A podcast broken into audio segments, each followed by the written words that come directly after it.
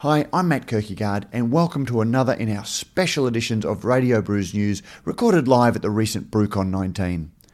Thanks to Bintani, we were able to take Radio Brews News to BrewCon and capture a little of what was on offer to those who were lucky enough to get to Australian Craft Brewing's annual conference and trade show. In this episode, we chat with intellectual property lawyer James Omond from Omond & Co. Whilst it wasn't on the BrewCon program during BrewCon, James had an article published in the Fairfax papers looking at talks that have started with the European Union over the use of geographical indicators.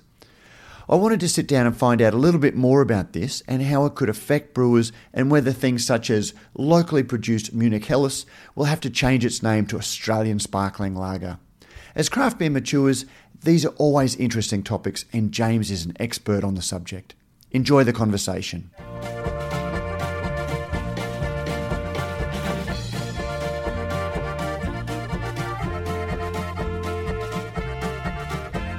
James Omond, Brews News uh, resident legal uh, expert. Uh, welcome to Beer as a Conversation. Thanks very much, Matt. Pleasure to be here in person. In in per- it, it, it, and having a beer. Pete and I didn't even get to have a beer when we recorded this morning. Uh, we we had a coffee. It was seven o'clock in the morning. Far too indecent a time yes, to uh, be drinking well, beer. We won't disclose what time we're having the beer, but that's fine. It's, it's two o'clock. is perfectly respectable. Yes, sun's well over the yard arm somewhere, and it's been a long day.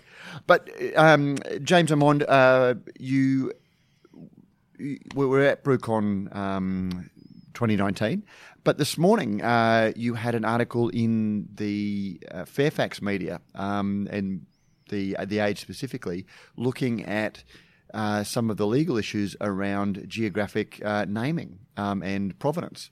Yes, yes, this is a hobby horse of mine going back quite some time. I actually did my. Is that an Australian sparkling hobby horse? Uh, well, it is now, yes. okay. As opposed to a methode champenoise hobby horse. yes. Now, I did my uh, master's thesis in this area way back in the, the 90s. Um, and so, you know, I've been following it pretty closely with what happened with the wine industry. Um, and now the, uh, the negotiations with the EU have expanded to uh, foodstuffs and spirits, they call it. Um, so, you know, for people who are looking at that, they might initially go, "Well, that's okay. Beer's not covered because it's only foodstuffs and spirits." But beer is a food. Beer is a food. That's right. So um, there's uh, six um, names that they're seeking to protect under geographic status for beers. So, talk talk to me about what the wine industry. I, I guess the most famous example is we used to talk about anything sparkling, fizzy wine as champagne, and we can't. It's now Australian sparkling. Yes, that's right. So. Um, back in about 1994, um, we had the, the, the, negotiations with the EU, and they provided, I think it was about 3,000 names that they wanted protected. Um, and of those, we agreed to 2,988 uh, without really blinking. And there was. And what a, sort of things were they? Ah, uh, not all of them. well, no. Uh, things like wolf um, as a tiny German um, sort of appellation, and yeah, some of these, some of the, you know, the, the Germans and the and the Italians in particular, it was some of the some of the appellations were the size of someone's backyard, but it had been traditionally known by this name. So um, those sorts of things weren't, you know, a major issue from from a commercial perspective from Australia. So would that have affected the reason why, Wolf Blass, for example? Yes. Well, the okay. reason why that sprung to mind was that. Um, that did affect Wolf Blass because the way it was initially set up, any use of a name um, that was on the, the list of prohibited names couldn't be used. So we then needed to work some way of where there was a, a, an incidental usage or where it was used as part of something broader, it could still be used. Okay, so what are they pushing? So they're, they're it's exploratory exploratory at the moment. Uh, it's probably moved beyond exploratory. It's still, um, I mean, I'm not, uh, I'm not on the inside uh, with the the negotiations and the you know this is it's it's negotiating an international treaty or variations to an international treaty. So what's happened is the the Europeans have given us their their list of demands, if you like, and the Australian government have publicised this and are seeking um, input from interested parties. And the, the, IBA wrote to members recently. So, what, what's your concern in terms of beer? What sort of things could be affected? Could we not be calling our Kolsch Kolsch? At the moment, um, there's there's probably only three um, three names that are that are sort of have big significance, and one of them is is only significant to uh, CUB, if you like, or ABI, because it's the um, Budjaviki, um, so we, we, which they've been fighting um, between Budweiser and, and Budvar for, mm. for a long time. Um, and even though Budweiser or Budweiser, however you want to pronounce it, looks and, and is pronounced nothing like that name, um, because when one of these changes is brought in, there's it extends to translations and to names which are, are similar um, they will have concerns about whether this is a thin end of the wedge. But coming back to the rest of the industry. But just, just before we move on, but that, that's been a constant battle for some time about. Because my understanding is that the Budweiser brand predates the Budjaviki brand. It was named after, you know, Pilsner is a beer from Pilsen, and the Budweiser was named with that appellation, but it was it when they registered that trademark, it wasn't competing with anything else. Well, the, the issue there comes back to a, a fairly complex one of what has precedence out of trademark registration and geographical indication protection. And that really depends on which part of the world you're in. So, in the old world, you generally find that if a name is protected as a geographic indication, it trumps a trademark registration. The, the new world, if you like, uh, trademark rights will generally have precedence. Right. Um, and to to, to straddle that divide in some jurisdictions, you find that when uh, geographic names are given protection, there's a, a, a grandfathering, if you like, uh, of names which are already in existence. So, if they're successful in registering that name or getting uh, world, is it the World Trade Organization that protects all of this, or no? This is this is a a bilateral treaty, so it would just be Australia changing their laws to protect the names that are agreed on with the Europeans. Right. Okay. So how is uh, Budvar then affected, given that it's really uh, Budweiser is an American brand, uh, Budvar is the Czech name?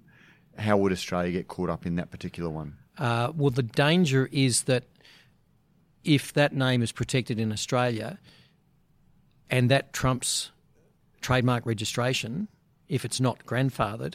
That the Budweiser couldn't be sold in Australia. Yes. Right. Okay. What?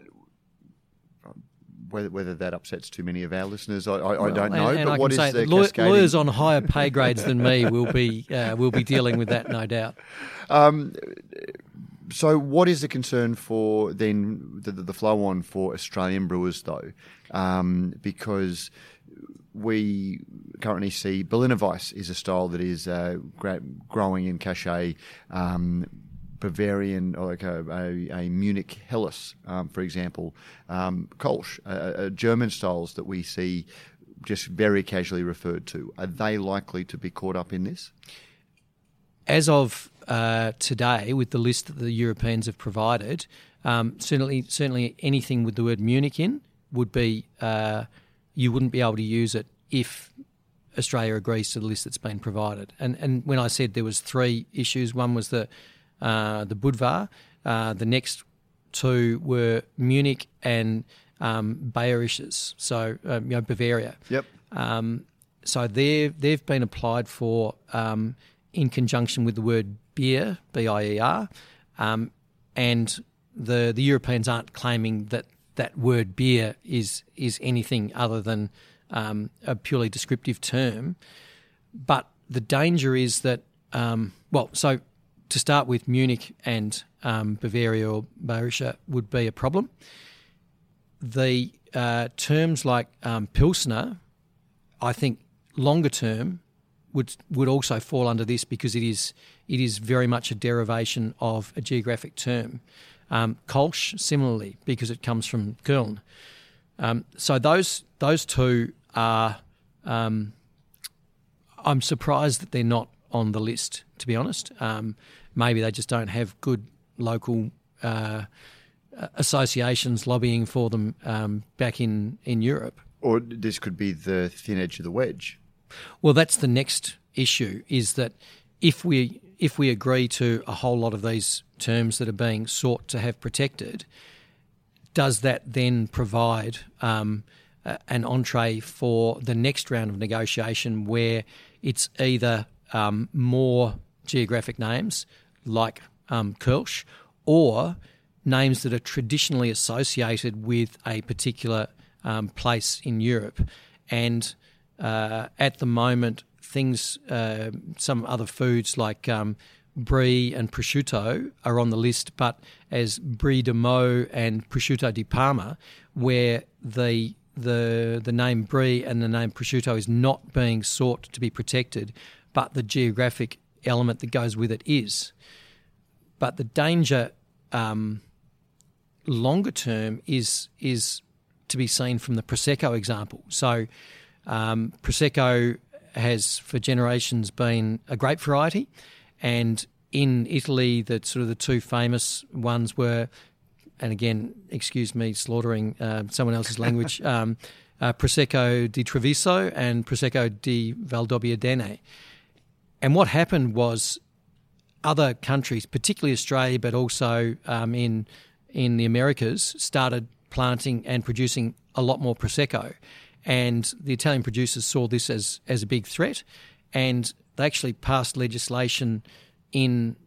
I'm not sure if it was Italy first, then the EU, or straight to the EU that said, as of today, prosecco is no longer a grape variety. You can only use it in conjunction with the traditional geographic name from whence it came. So they changed it to the word glera, which is a really ugly word, a really ugly name. So um, they tried to get the word Prosecco protected in Australia as a geographic indication um, a couple of years ago, and I actually acted for the Winemakers Federation in opposing that, and we were successful on the basis that it is and it has always been a grape variety.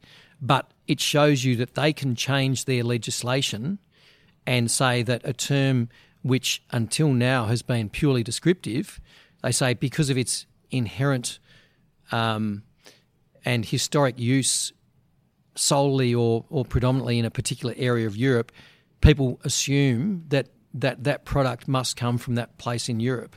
So that's the danger with um, with something like um, some of these other uh, beer terms that really have had their origin in a particular place, but it doesn't actually contain the name in it. But isn't like prosciutto, for example, um, is it, it, it's it's a, an Italian word. Um, is there a harm in Australian uh, cured meat makers not being able to call their um, product prosciutto, even if it harks from that? What's what, what's the damage? Why shouldn't Australian producers come up with, you know, uh, something instead of Kolsch or instead of uh, Berliner Weiss or in, instead of some of these things, and let those names stand alone as the Italian version or the German version? There's there's a I guess there's a an everyman answer to that, and then there's a technical legal answer to that. So the the everyman answer to that is, um, what do you call it when generations of people have called it, say, brie, for example, and, and you go, well, I, I, want the runny cheese that's yellow on the inside and white on the outside. You know, in the absence of, it's not like you can switch from, say, Burgundy and call it Pinot Noir because that's the name of the grape variety. Mm-hmm. There's not an obvious um, answer for, for for those names that have just become so um, ingrained in in the the vernacular that that that there's not a Australian there's not a not a viable mold, alternative. Australian white mold for for brie. Yeah, it's got a lovely ring to it. Um, well, and then so so the the um, the, the technical answer is to look in the, the world of trademarks and what happens when a a name, a trademark, a, name that is owned by someone becomes so descriptive that it becomes generic, and, and that, that is the name for the product. And what happens there is that the owner of that trademark loses the right to be able to protect it, and it becomes open to everyone because they haven't protected it properly to stop it becoming generic. So examples of that are um, uh, canola, escalator, um, uh, hovercraft, those sorts of things. So it's it's beholden on on the owner of the trademark to protect its use. So um, there's some that have bordered on becoming generic, like windsurfer, for example. Um, everyone thinks, or used to think, you know, when they were when they were a thing, that that was the name of of you know whoever made it. But in fact, the generic name was sailboard, and anyone who called it a windsurfer got a very nasty ah, legal letter okay. from the lawyers for windsurfer saying, you know, windsurfer is a protected registered trademark. Um, because if you allow it to become generic, then it becomes, you know, it enters into the public domain, if you like. And my view is that these names that have been that we've been allowed to use for 100 200 years or whatever um, it's it's too late to close the door and say oh actually we want exclusive rights to those back mm-hmm.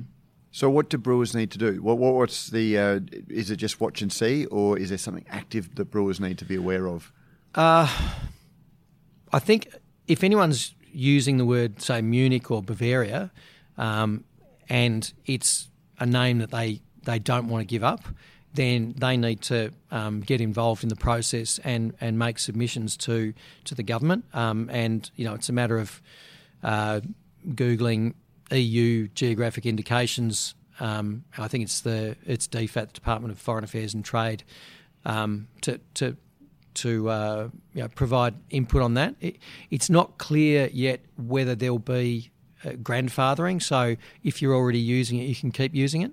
Um, or if you've got a trademark registered that incorporates it, you know, sometimes they, they look at that as the as as proof, if you like, of of when you'd been using it. Um, probably also in terms of adopting names going forward, um, just being careful. I mean, do you want to use, you know, Berliner Weisse um, as as a descriptor if that if that might then have to come off the label down mm-hmm. the track? Okay, so um, that's, that's, a good point. So you don't want to step deeply entrench something in your brand if it may be something that's problematic. Yes. Down down the track. So maybe call it a Brisbane Weisse. Yeah, it's got a lovely ring to it. and Melbourne Helles rather than Munich Helles. So Yes, so then then the issue would be if your brewery's not in Melbourne, you know, oh, how would that I go? was talking about a Melbourne yeah. brewery, yeah, yeah, obviously. So, uh, so okay, so so that's uh, geographical indicators. How about uh, how are things looking in the world of uh, pop culture references and things like that? Uh, uh, have you got any updates on on, on, what's going there? Are, are, brewers still skirting a little bit close, sailing close to the wind? I think they are. Yes, uh, there's been there's been you know some interesting discussions at some of the, the sessions at BrewCon over the last couple of days, and um, so you you were you were moderating the the panel Yesterday with, with Sam, Sam. um, talking about you know we, we, he was pulled up by ABAC, but he was worried about getting a cease and desist, desist from Disney, and his strategy was oh well you know we'll, we'll just sort of stop it when they complain. Yeah. Um, is from from a legal point of view, is that a good strategy? Oh, uh, is it easier my, just to apologise? With my legal hat permission? on, I'd say it's a bad strategy. If uh, if the microphone wasn't here, um, I'd say it's a it's a valid commercial strategy because um, relying on them not suing for past um, past profits, uh, it it does give you a, a, leg up if the if the um, the the reference gives you uh, traction in the market, it gets your um, gets your, your product shared on social media. I mean, a, a lot of you know pretty respected guys are, are saying they won't do that anymore um, because they see it as a short term hit, but it, it undermines the ability to, to build a longer term brand and, and you're always looking over your shoulder you know, sort of like the bank robber who got away with it, but mm. you know is too scared to spend any of the money um, because it'll bring attention to them. Um, interesting. It's not just beer doing it. I was advising last week on a, um, an, for an investor in a, um, a health food product, and he said that they had famous people's pictures on all of these products, and uh, he said, you know, what do you think about that? I said, that's a really bad idea. And he said, yeah, I thought so. He said, we, we, if he invests, they won't be doing that anymore. Mm-hmm. Um, so it, it's it, it, was interesting to hear that it's not just you know within the, the craft beer world that, that people are looking at doing that. And but that's a good point. If you know, I, I guess any brewery that is looking at growing a brand with potentially a view to selling at, at some stage, if your IP, if your um, value is tied up in something that is inherently problematic, that's the first thing that a due diligence process would be looking at, isn't it? You know what? Yes. It, are, are, we as the purchaser willing to assume that risk that we won't be sued, or does that devalue brand because so much of it is tied up in a product that is problematic? It, it certainly will uh, have two effects. One, it'll it'll depress the price that you can sell for, and the second thing is it might even scare some people away. Um, and it's so it's it's not just the images that you're using on the, the labels, for example, but also um, do you own the you know the rights to the your recipes, for example? Mm. You know, if it's being made um, under contract, have you got something in writing with the the contract um, brewer? Uh, I mean, you might have gone to them and said, okay, you know, I want to to make a you know a raspberry Berliner Weisse. Um, here are my reference products um, you know, I want this particular, I want, I want you to use this particular type um, strain of yeast, at this particular type of malt, all this sort of thing.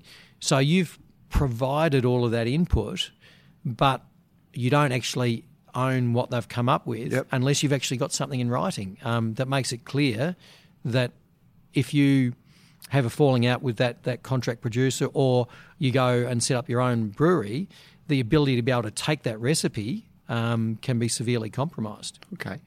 The other thing that Sam, and, and, if you weren't at the panel, it may be a little bit um, out of your, your, your, reference, but Sam was talking about um, with things like uh, IP protection that why bother going to the trouble of protecting my IP given that we've seen a number of big cases of where people have even protected their IP being challenged anyway. And so we, we, can save ourselves the upfront cost because if we're going to get sued or if there's going to be a, a legal action, there's going to be legal action anyway. From I guess your answer is a little bit predictable well, being somebody in, again, in, the legal I, industry. It depends on which hat I've got on. As as an IP lawyer, um, I would get crucified and run out of town if I didn't say that's a really bad idea. You should spend the money on protecting it. But from a commercial perspective, uh, you've got so many mouths to feed when you're starting out. Um, that you know paying for, for lawyers and, and for trademark attorneys is,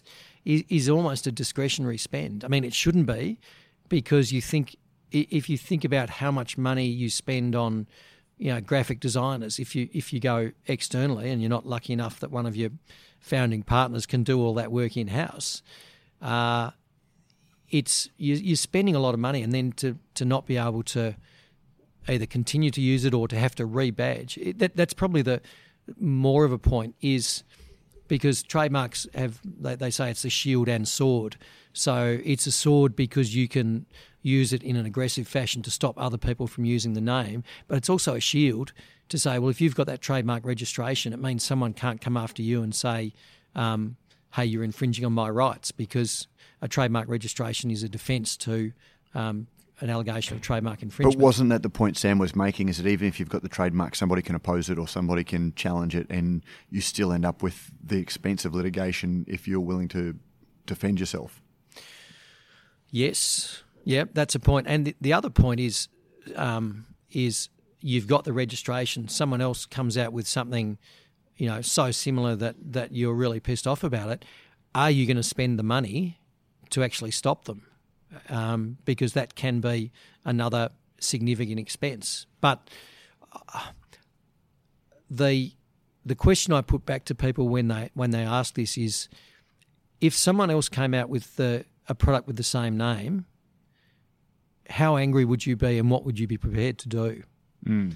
Um, if you say, "Well, I'd sue them," then you really need to have a trademark registration because the reason trademarks came in in the first place was if you don't have it, you have to prove reputation and you have to prove loss.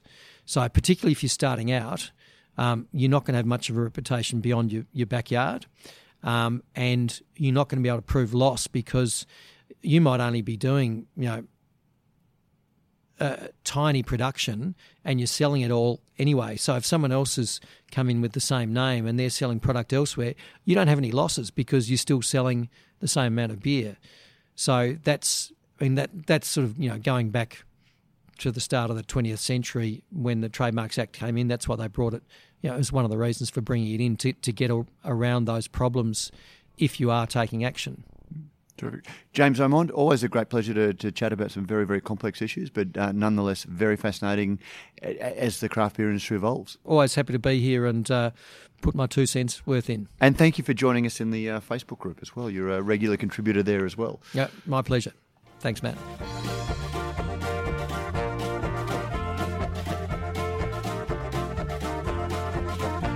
And that was James Omond.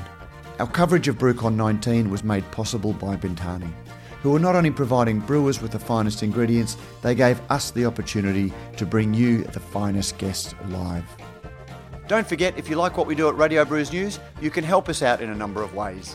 You can sponsor the show either by a small monthly contribution or through a one off donation. You can find details in the show notes. You can review our podcast on iTunes or your favourite podcasting service. Let us know what you think and help others discover the show.